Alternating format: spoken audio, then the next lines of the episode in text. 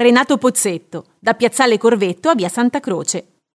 Ha cominciato col cabaret, creando un duo indimenticabile con Cochi, e poi ha debuttato nel cinema, recitando in più di 60 film. Renato Pozzetto Milano ce l'ha nel sangue, non solo perché qui ha vissuto e si è formato artisticamente, ma anche perché molti dei suoi successi cinematografici, come Il ragazzo di campagna, Lui è peggio di me e Un povero ricco, sono ambientati sotto la Madonnina. Dopo la guerra ha abitato con la famiglia vicino Piazzale Corvetto, al pian terreno di un alloggio popolare di quelle che allora venivano chiamate case minime. Dopo qualche anno si trasferì verso Piazzale Abbiategrasso. Ha frequentato l'istituto per geometri Carlo Cattaneo in Piazza della Vetra. L'amicizia con Cochi è nata quando erano sfollati, ma è poi proseguita a Milano dove strimpellavano la chitarra e andavano al bar Gattullo in Porta Lodovica.